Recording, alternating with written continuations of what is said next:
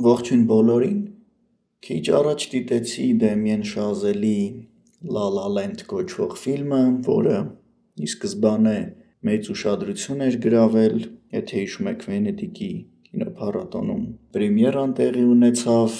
Էմմա Սթոունը հաղթեց լավագույն դերասանուհու կոչումը և հատկապես վերջերս աղմուկը կրկնապատկվեց, որովհետև Ոսկե Գլոբուսում հաղթեց բոլոր 7 անվանակարգերում, որոնց առաջադրվել էր։ Դեմիեն Շազելը, եթե հիշում եք, այն երիտասարդ ռեժիսորն է, ով իր երկրորդ ֆիլմով՝ Whiplash-ով նվաճեց 3 Օսկար և շատերի հավանություններին արժանացավ նաև։ La La Land-ն էլ կարելի ասել գնում է այդ ուղով, վստահ եմ, որ Օսկարին էլի տենց մեծ բում կառաջացնի։ Իհարկե ֆանտաստիկ և եզակի հաջողություն ա 31 տարեկանում նման կետի հասնել, սակայն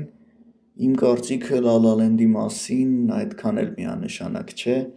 Հիշեցնեմ, որ մենք Բրունո Վինթերի շրջանակներում քննարկել էինք իր նախորդ Whiplash ֆիլմը,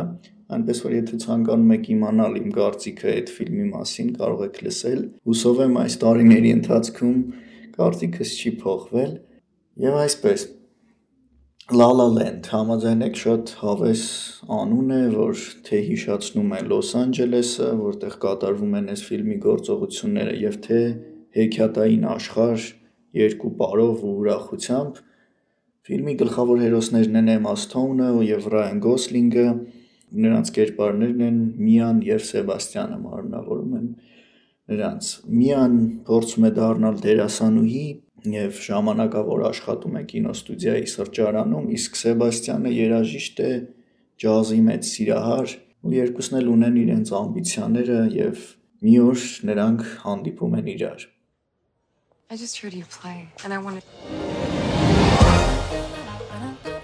It's pretty strange that we keep running into each other. Maybe it means something. I doubt it. Yeah, I don't think so. You could just write your own roles, you know, write something that's as interesting as you are. What are you gonna do? I have my own club. Is that gonna happen every time? I think so.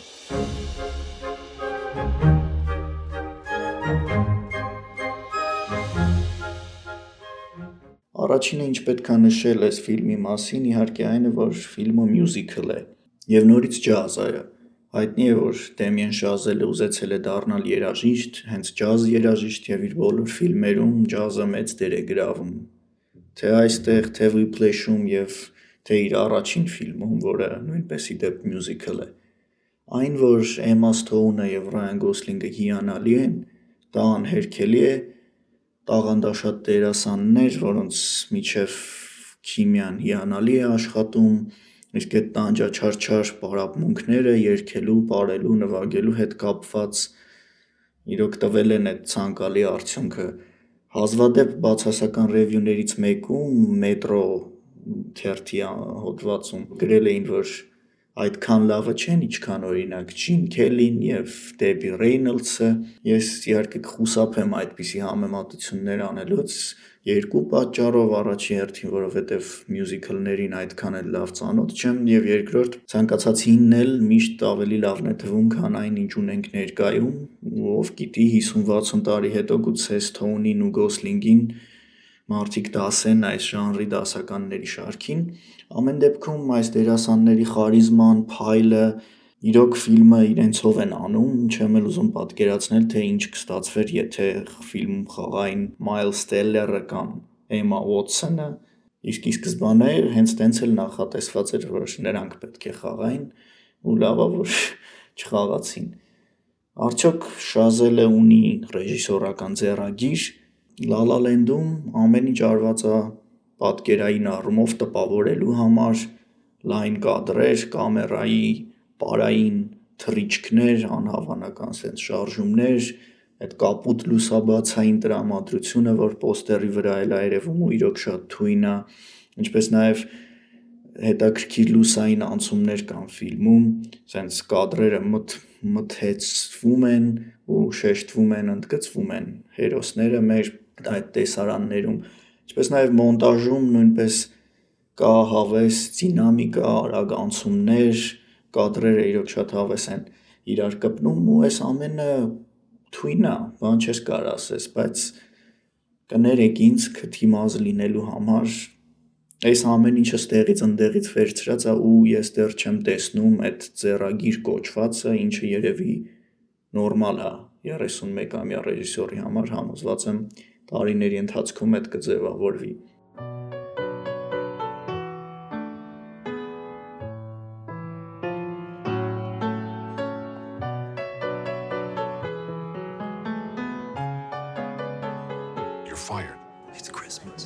see the decorations. Good luck in the new year.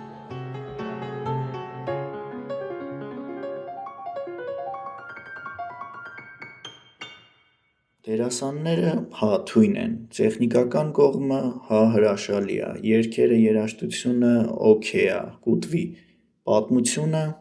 իսկ այդ պատմությունը ըստիս կարող է շատ ավելի լավ լինելու, հենց սա էլ իմ հիմնական քննադատությունն է. Ֆիլմին, հիմնական պատճառը, ինչի ես այդքան էլ չեմ հավանել, պատմությունը ունի շատ խոստումնալից սկիզբ ու ընթացք, որը սակայն չի ստանում ըստ իս արժանի եզրափակում։ Այստեղ շատ բան կախված է թե ինչ կերպով եք փորձում ընկալել ֆիլմը։ Օրինակ նույն, եթե չեմ սխալվում, մետրոյի ռևյուում գրել էին, որ երկերը, բարերը, ուրախությունը, եթե մի կողմ դնենք, տակը բան չի մնում։ Ու Շազելը չգիտի ինչ անի, այդ հերոսների երազանքներն են, որոնք ֆիլմի գլխավոր թեմաներից մեկն են, միայն մեկ արժանի երկխոսությամբ են ամրապնդվում, բայց չէ, արի ու տես, որ ինչ որ տակը մնում է այդ երկերից ու բարերից բացի, ինձ ավելի շատ է դուր գալիս։ Ուրիշ հարց, որ այդ ամենը մեծ հաշվով արժեզրկվում է հենց այդ ֆինալի ոչ միայն խոսքը ստեղ գնում է ֆինալի տեսարանի, այլ ընդհանուր տենց վերջի ֆիլմի կտորի մասին որովհետև մեծ պոտենցիալ ունեցող խումքից ստանում ենք ամենահասարակ, բանալ, քաղցր, մի քիչ տխուր, տենց դառը շոկոլադի էֆեկտով սենտիմենտալ պատմություն, կասեք, որ հենց դա էլ պետք էր, ուրիշ բան այս տիպի ֆիլմից հա մյուզիկլից պետք էլ չի սпасել գուցե, բայց ես սպասում էի հենց այդ ուրիշ բանին ու մինչև ֆիլմի մոտավոր 75%-ը ստանում էի դա։ Հա, այդ 75%-ն էլ նենց չի որ նոր արարություն էր, պատմություն սիրո մասին, ծանոթություն, ռոմանտիկա, ու իրոք սիրուն ու հետաքրքիր հավես նայվող լավ ռոմանտիկ, որը քաղցրությամբ տենց չէր խեղտում, չէր հասնում այդ ռաբիզի վտանգավոր սահմանին, հա, ես կուզեի, որ երկել բարելները ավելի շատ բան հաղորդեին պատմությանը, այսինքն բացի տրամադրությունից, հա, տենց ուրախացնելուց մեզ ու տենց ուղիղ ասելիքից այն ինչ որ տենց անում են իրանք այդ ընթացքում, նաև ինչ որ ուրիշ բան տային, ասենք պատմեին հերոսների մասին, խորքային, հա, ավելի կամ տենց տենց մի բան ու իհարկե նաև դետալներն էին պակասում, օրինակ ինչպիսին էր Սեբաստիանի տան փոքր աթոռը, ֆիլմը տեսած մարդիկ կհիշեն հաստատ, իսկ ովքեր որ չեն տեսել, սպոյլ չեմ անի բնականաբար ու իհարկե սպոյլ չեմ անի հենց այդ ֆինալը, բայց բարձաբանեմ, որ ըստ իս այն ավելորդ էր։ Չեմ ասում, որ անիմաստ էր, որովհետև հա գուցե դա էլի արվել է ժանրի կանոններին համապատասխանելու համար, բայց ինչպես հենց այս ֆիլմի մեջ ասում է Ջոն Լեջենդի կերպարը, ով ֆիլմում ժամանակակից ջազ նվագող խմբի անդամ է, պետքա անել նորը ոնց որ այդ ասում է Սեբաստիանին, ով որ հնի կողմնակիցը հա հին Ջոն Լեջենդը ասում է հին դասականները իրենց ժամանակ հենց հեղափոխականներ էին, ինչ որ նոր բան էին անում։ Իսկ Սեբաստիանը ինչպես հիշում եք հնի կողմնակից էր նվագում էր հինը, որը հիմա ոնց որ ոչ մեկ չի գնահատում, հա չի ուզում լսի, ու ստացվում է որ Շազելը հենց իր հերոսի Սեբաստիանի պես նվագում է հին դասական ջազը How are you going to be a revolutionary if you're such a traditionalist? You're holding on to the past, but jazz is about the future. Not good enough. Yes, you are. Maybe I'm not. It's like a pipe dream. This is the dream. It's conflict and it's compromise. It's very, very exciting. Դիտել թե չդիտել սա այն ֆիլմերից է, որ այնքան է խոսվել ու դեռ կխոսվի, համոզված եմ, որ դժվար թե ինչ որ մեկը դիմանա գայթակղությանը ու չդիտի, ես միայն կասեմ, որ սա այդքան էլ լավ ֆիլմ չի, ինչքան թվում է, ինչքան ասում են կինոքննադատները, օրինակ Rotten Tomatoes-ում 93%-ը, իսկ դիտելուց